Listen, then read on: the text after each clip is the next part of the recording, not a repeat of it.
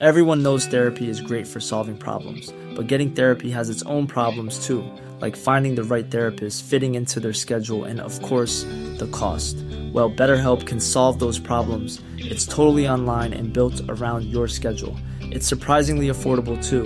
Connect with a credentialed therapist by phone, video, or online chat, all from the comfort of your home.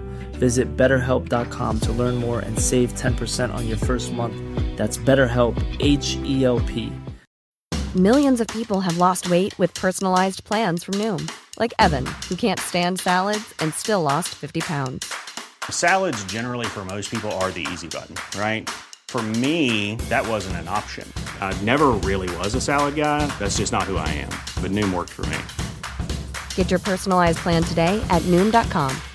Real Noom user compensated to provide their story. In four weeks, the typical Noom user can expect to lose one to two pounds per week. Individual results may vary.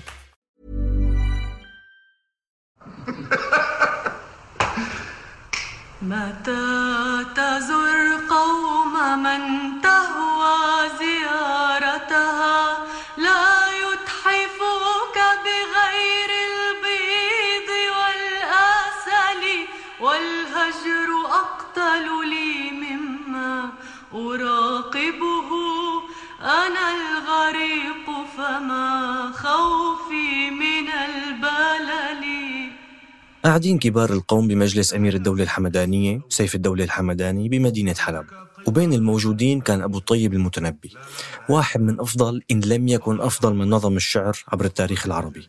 وكان مثله مثل شعراء زمانه والزمان اللي قبله والزمان اللي بعده. عم يلقي قصيدة شعرية في مديح الأمير بيقول فيها قد زرته وسيوف الهند مغمدة وقد نظرت إليه والسيوف دم فكان أحسن خلق الله كلهم وكان أحسن ما في الأحسن الشيم.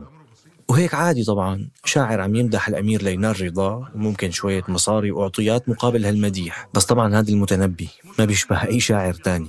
كمل القصيدة اللي المفروض تكون مديح للأمير وقال سيعلم الجمع ممن ضم مجلسنا بأنني خير من تسعى به قدم أنا الذي نظر الأعمى إلى أدبي وأسمعت كلماتي من به صمم وبعدين بيكمل. الخيل والليل والبيداء تعرفني والسيف والرمح والقرطاس والقلم. هدول ثلاث أبيات من كتير عم يمدح فيهم المتنبي حاله قدام الأمير. يعني صحيح مدحه بكم بيت بس بعدين قلب وبلش يمدح بحاله. هالأبيات اللي سمعناها يمكن نقدر نعتبر أنه لها غرض سياسي مو بس مديح وأعطيات.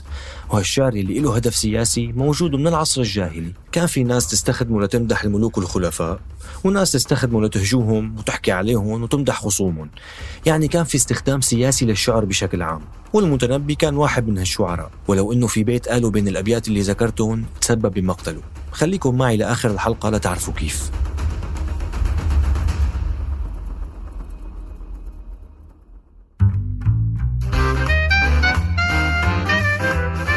شو رأيكم يا شباب؟ نسميه من بيت؟ لا بالمرة سميه شجرة حبيبي من بيت يا شباب وين فكر حالك حق والله. مزبوط هلا بالله معك حق. مزبوط بس لا ليش حتى أنت يا شباب عم أفتح المعجم آه، من بيت من مرادفات كلمة أصل؟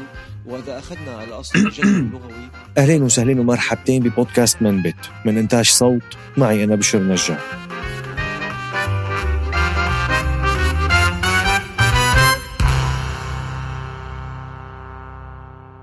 بعد نهاية الخلافة العباسية وسيطرة العثمانيين على المنطقة العربية خفت نجم الشعر العربي والإنتاج بشكل كبير. وهالشي لأسباب كتيرة. منها أنه الخليفة نفسه مو عربي مثل الخليفة العباسي وما عاد يفهم الشعر العربي ويعطي عطيات ومصاري للشعراء. بالتالي الحافز خف كتير. بس بنهاية العصر العثماني ومع ضعف الخلافة وظهور الحركات القومية رجعت قوية اللغة العربية وطلعت مجموعة كبيرة ومهمة من الشعراء يلي كتبوا قصائد كتيرة ضد الحكم العثماني ولاحقا الاستعمار والشعر والشعراء هدول كانوا حاملين شعلة التغيير والثورية وبناء الأمة من جديد والتحديث والتطوير. وبآخر 50 ل 100 سنة تمت إعادة تقديم الشعر كوسيلة للنقد والسخرية يلي صعب كتير يتم التعبير عنهم بالدول العربية يلي الإعلام مسيطر عليه من قبل الأنظمة الشمولية. وأكثر فترة انتشر فيها هذا الشعر كانت بالستينات والسبعينات من القرن الماضي بعد التحرر من الاستعمار وظهور الأنظمة الشمولية العسكرية يلي ركبت موجة النضال ضد الاستعمار وإسرائيل واستبدت بالحكم. طبعا كلنا بنعرف إنه الشعر بالدول العربية ما بيطعمي خبز وبتلاقي الشاعر بيشتغل وظيفة أو شغلة تانية جنب الشعر. موظف، محاسب، سائق تاكسي أي شغل يساعده يأمن لقمة العيش. بس كان هالشعر هو من الوسائل النادرة لتقدر تعبر عن نبض الشارع عن صوت الناس البسطاء العاديين وأحيانا صوت المثقفين اللي كمان بدهم ينتقدوا السلطة الشمولية اللي فوق راسهم. وطبعا هالشعر جاب وجع راس كتير لأصحابه حتى قبل هالأنظمة اللي عم نحكي عليها. مثلا محمود بيرم التونسي اللي طردته السلطات البريطانية الاستعمارية من مصر لما اعتبرته سخرية تخريبية منا وفي غيره طبعا. ورح نحكي عن بعضهم بهالحلقة. فاتركي الموبايل من إيدك وتفضلي معي. خلينا نبدأ من مصر أحبائي المستمعين. بالسبعينات وفي فترة حكم الرئيس المصري أنور السادات بعد تطبيق سياسات الانفتاح الاقتصادي ورفع الدعم عن بعض المنتجات والسلع الغذائية ومنها اللحم يعني قلت كميات اللحم بالسوق بسبب تراجع الأوضاع الاقتصادية. اجى الإعلام الحكومي والجرايد وعملوا حملة إعلامية وصاروا يقولوا للشعب إنه بلاها اللحمة أصلا مو مفيدة للصحة لا منيحه لجسمك ولا منيحه لعقلك وصاروا يقولوا لهم بالتلفزيونات كلوا فول. الفول مفيد لجسمكم ومغذي وممتاز. وطبعا الأطباء اللي بيطبطبوا للحكومة صاروا يأكدوا على هالحكي. مزبوط اللحمة مو منيحة ولازم تأكلوا فول. وهون اجى الشاعر المصري يلي يعتبر من أشهر الشعراء السياسيين يلي كتبوا بالعامي بالعالم العربي كله ويلي انسجن بأيام عبد الناصر وبأيام السادات الشاعر أحمد فؤاد نجم. وكتب قصيدة سماها قصيدة الفول واللحمة. عن موضوع الفول واللحمة صرح مصدر المسؤول إن الطب اتقدم جدا والدكتور محسن بيقول إن الشعب المصري خصوصا من مصلحته يقرقش فول حيث الفول المصري عموما يجعل من بني آدم غول والبروتين الكامن طي ونادر زيه في ايها فول تاكل فخدة في ربع زكيبة تسمن جدا تبقى مهول لحمه نباتي ولا في الحاتي تاكل قدره تعيش مسطول. ثم أضاف الدكتور محسن إن اللحمة دي سم أكيد. بتزود أوجاع المعدة وتعود على طولة الإيد. وتنيم بني آدم أكتر وتفرقع منه المواعيد واللي بياكلوا اللحمة عموما هيخشوا جهنم تأبيد يا دكتور محسن يا مزقلط يا مصدر يا غير مسؤول حيث إن أنتوا عقول العالم والعالم محتاج لعقول. ما رأي جنابك وجنابهم؟ فيه واحد مجنون بيقول إحنا سيبونا نموت باللحمة وأنتوا تعيشوا وتاكلوا الفول. أحمد فؤاد نجم كان من الشعراء اللي عندهم شعبية جارفة. كانت قصائده تتردد بالجامعات وحتى يقال إنه كانت من العوامل اللي دفعت لانتفاضة الخبز بمصر سنة 1977 حفزت الناس بسخريتها من النظام الحاكم والرئيس والأوضاع الاقتصادية والسياسية بالبلد لدرجة إنه بعد قصيدة اسمها بيان هام سخر فيها من أنور السادات انحبس بسببها بتهمة السخريه من الرئيس وتمت محاكمته عسكريا ويمكن هي المرة الأولى اللي بيتم فيها هالشيء بس يمكن مثل ما بتعرفوا أحمد فؤاد نجم كانت شعبيته مترافقة مع فنان تاني انحبس معه كمان هو الموسيقي والمغني شيخ إمام. شيد قصورك على المزارع من كدنا وعمل ايدينا شيد قصورك على المزارع من كدينا وعمل ايدينا والغمارات جنب المصانع؟ والسجن مطرح وكان أحمد فؤاد نجم مثال للشاعر اللي بيعيش مع الشعب وبيكتب بلسانه وبلغته وبيعبر بطريقته وبساطته بس بيحكي عن الوجع تماما. لا شفقة ولا تعالي ولا متاجرة وهالشي حتى بنشوفه بشكله الخارجي. زي ريفي بشكل دائم جلابية مصرية بتعبر عن انتمائه وأفكاره وعن مين بيعبر. وضل شعره وأغانيه مع الشيخ إمام عايشة وحتى رجعت انتشرت بشكل كبير خلال فترة الربيع العربي بمصر وبغيرها من الدول العربية. الفلاحين وطلبة لا اتساعدنا وابتدينا نسلك طريق مالوش راجع والنصر يقرب من عينينا. نسلك طريق مالوش راجع والنصر يقرب من عينينا. نسلك طريق مالوش راجع والنصر يقرب من عينينا. النصر أقرب من إيدينا النصر أقرب من إيدينا وفي شعراء تانيين ما كان الشعر السياسي هو الهدف الأساسي لشعرهم بس لما نظموا قصائد سياسية علمت وانتشرت وعملت ضجة كبيرة. نزار قباني الشاعر السوري الدمشقي كان واحد منهم. يلي بنعرفه عن نزار قباني عموما أنه قاسي القلوب العاشقات بشعره. وأي شاب بده يكون رومانسي بيهدي حبيبته أغنية زيديني عشقا زيديني يا أحلى نوبات جنوني. أو قولي أحبك كي تزيد وسامتي. وبتوقع كلياتنا بنعرف شيء من شعره عن دمشق وعشقه لها مثل لما يقول يا دمشق التي تفشى شذاها تحت جلدي كأنه الزيزفون.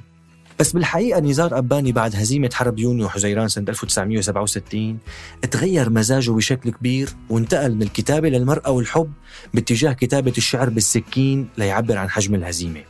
وبلش يكتب لينقد أسبابها بشكل جريء مثل قصيدة خبز وحشيش وقمر يلي عملت مشاكل بالمجتمع الدمشقي ووصل النقاش عنها للبرلمان لأنها وصفت وعرت الشخصية العربية بهديك الفترة. وكتب عن الحروب يلي صارت بعدين وعن غزو لبنان وعن فلسطين وعن قضايا كتيرة تانية. ومن أشهر قصائده يلي كتبها مثل ما قال بالسكين قصيدتين واحدة اسمها أحمر أحمر أحمر والقصيدة اللي تعتبر من أقوى قصائده بعنوان السيرة الذاتية لسياف عربي واللي بيقول فيها أيها الناس أنا مهديكم فانتظروني. أيها الناس أنا مهديكم فانتظروني.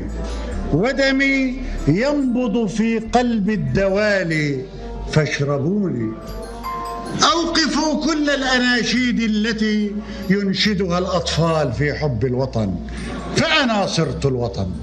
أوقفوا كل الأناشيد التي ينشدها الأطفال في حب الوطن فأنا صرت الوطن. إنني الواحد والخالد ما بين جميع الكائنات.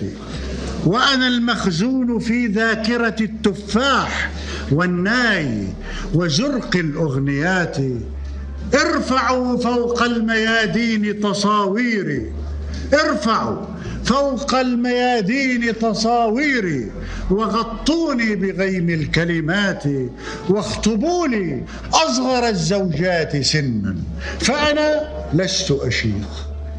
واخطبوا لي أصغر الزوجات سنا فأنا لست أشيخ جسدي ليس يشيخ وسجوني لا تشيخ وجهاز القمع في مملكتي ليس يشيخ.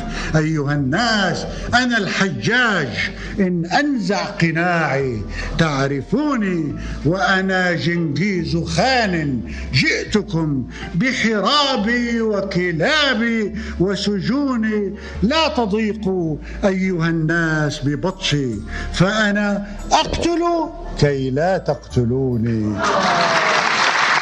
لا تضيقوا لا تضيقوا أيها الناس ببطشي فأنا أقتل كي لا تقتلوني وأنا أشنق كي لا تشنقوني وأنا أدفنكم في ذلك القبر الجماعي لكي لا تدفنوني. اللغة البسيطة والطريقة الفريدة اللي استخدمها نزار أباني خلت قصائده تأثر وتعيش لأجيال تالية. وبرهنت على أهمية هالنوع من الشعر الشعر السياسي بمهاجمة الحكومات وانتقادها وكمان محاولة استفزاز الشعب بهالكلام القاسي بهدف إيقاظه وهزه ووضع شوي من المسؤولية عليه بأنه ساكت وما عم يحكي ولا عم يطالب بحقه يسعى للتغيير. وطبعا الشعر السياسي مو بس يستخدم لمناوشة السلطة ونقدها الشعر السياسي ممكن يساهم برسم بصمة لقضية شعب كامل ممكن يتحول لصوت لشعب كامل. شعب عنده أرض ما بيمتلكها وعنده وطن بس بعيد عنه. ومن أكثر إبداعا برسم ذلك الصوت من درويش. محمود درويش اللي أنطق حجارة فلسطين وصمم بصوته شكل النضال بالكلمة والشعر بوجه المحتل. محمود درويش الشاعر اللي كتب عن المقاومة بالسلاح والأرواح بقصيدة مثل سقط القناع. حاصر حصارك لا مفر. سقطت ذراعك فالتقطها واضرب عدوك لا مفر. وسقطت قربك فالتقطني واضرب عدوك بي فأنت الآن حر حر وحر.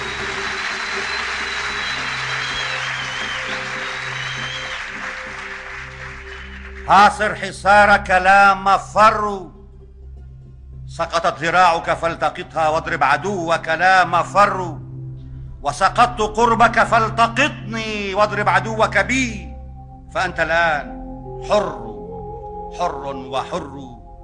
قتلاك أو جرحاك فيك ذخيرة فاضرب عدوك. لا مفر. أشلاؤنا أسماؤنا. حاصر حصارك بالجنون وبالجنون وبالجنون. ذهب الذين تحبهم. ذهبوا فإما أن تكون أو لا تكون.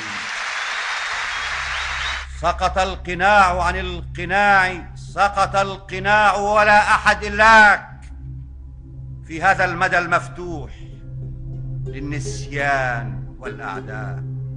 فاجعل كل متراس بلد. لا لا أحد سقط القناع. عرب أطاعوا رومهم. عرب وباعوا روحهم. عرب وضاعوا سقط القناع. حاصر حصارك بالجنون. وبالجنون وبالجنون. ذهب الذين تحبهم. ذهبوا. فإما أن تكون أو لا تكون. الشعر هذا اللي عبر عن اللي كان عم يصير بهديك الفترة فترة النضال المسلح الفلسطيني بنهاية الستينات وبداية السبعينات بعد هزيمة 1967 ونشوء المنظمة الفلسطينية والأجنحة المسلحة التابعة لها وبداية عملية المقاومة. بيجي هالشعر السياسي وبيوضح شكل الخطاب للشارع بهديك الفترة والجو العام اللي يدفع بكل قوة باتجاه النضال المسلح. وفينا نشوف نوع تاني من الشعر السياسي اللي تميز فيه محمود درويش. اللي هو الترميز والغموض حتى أنه مرة قال بمقابلة أنه بيحب الغموض الشفاف غير المفتعل بالشعر. وأنه بعد معركة بيروت وقت الاجتياح الإسرائيلي قرر ما يعود يكتب شعر سهل. وقرر يلبي مطالب شعبه بأنه يكتب بطريقة تليق بجمال وحضارة شعبه وبلده وبحيث يوصل للعالمية ويوصل معه قضيته قضية فلسطين. وهالشي منشوفه بقصيدة مثلا مثل على هذه الأرض ما يستحق الحياة على هذه الأرض ما يستحق الحياة. على هذه الأرض ما يستحق الحياة. تردد إبريل. رائحة الخبز في الفجر. تعويذة امرأة للرجال. كتابات أسخيليوس. أول الحب عشب على حجر. أمهات يقفن على خيط ناي وخوف الغزاة من الذكريات. على هذه الأرض ما يستحق الحياة. على هذه الأرض سيدة الأرض أم البدايات. أم النهايات. كانت تسمى فلسطين. صارت تسمى فلسطين. سيدتي أستحق لأنك سيدتي أستحق الحياة. هاي القصيدة ومعظم القصائد المماثلة مثل أيها المارون وغيرها كتير لا تزال تستخدم إلى اليوم كشعر سياسي بيعبر عن المقاومة والنضال ضد الطغاة والغزاة. وبهالحلقة ما حكيت إلا عن ثلاث شعراء مع أنه في غيرهم كتير. أحمد عبد المعطي حجازي وأمل دنقل وتوفيق زياد وعبد الرحمن الأبنودي ونازك الملائكة ومحمد الماغوط فدوى طوقان خليل الحاوي عبد الوهاب البياتي وغيرهم كتير. بس بيخطر على بالي سؤال هون.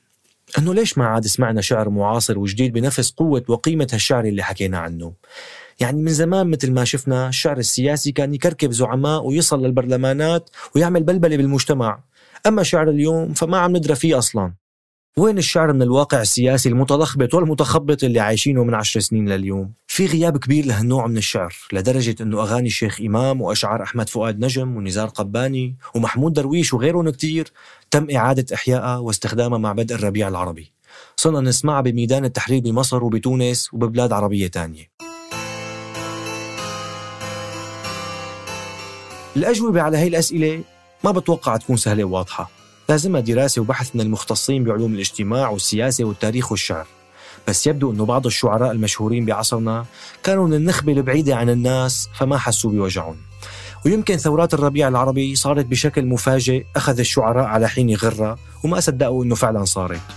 بجوز تكون الأنظمة العربية قضت على الشعراء والمفكرين العظماء وبعدتهم برات البلاد العربية خلال التسعينات والألفينات وصار في شرخ بين جيلين وصار الشعر مكانته أضعف وأقل. ووسائل الإعلام والسوشيال ميديا والسخرية السياسية أخذت محله مثل الدول الغربية. احتمالات كتيرة يمكن كلها صح أو جزء منها. بس في شيء أكيد هو إنه الناس عبرت بالشارع بشعر عمليا. شعر شعبي بسيط من كلام الشارع. كلام وليد اللحظة التاريخية والحالية والمشاعر الجياشة والخطر والكبت وسنين الصمت. كلام من حياتهم اليومية تحول لشعر وصار يتغنى بالطرقات ويعبر عنهم وعن واقعهم ورغباتهم.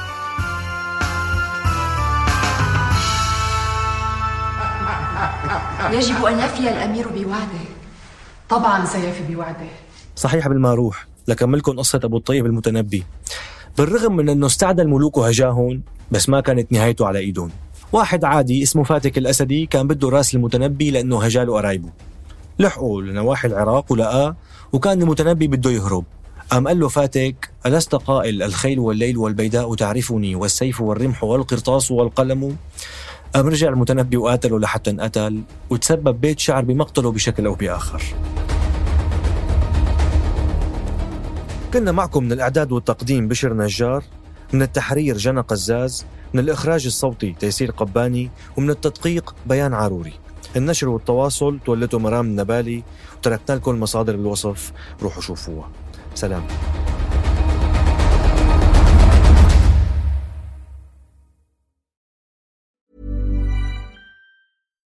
We're on a budget, we still deserve nice things. Quince is a place to scoop up stunning high-end goods for 50 to 80% less than similar brands. They have buttery soft cashmere sweaters starting at $50, luxurious Italian leather bags, and so much more. Plus, Quince only works with factories that use safe, ethical, and responsible manufacturing. Get the high-end goods you'll love without the high price tag with Quince. Go to quince.com/style for free shipping and 365-day returns.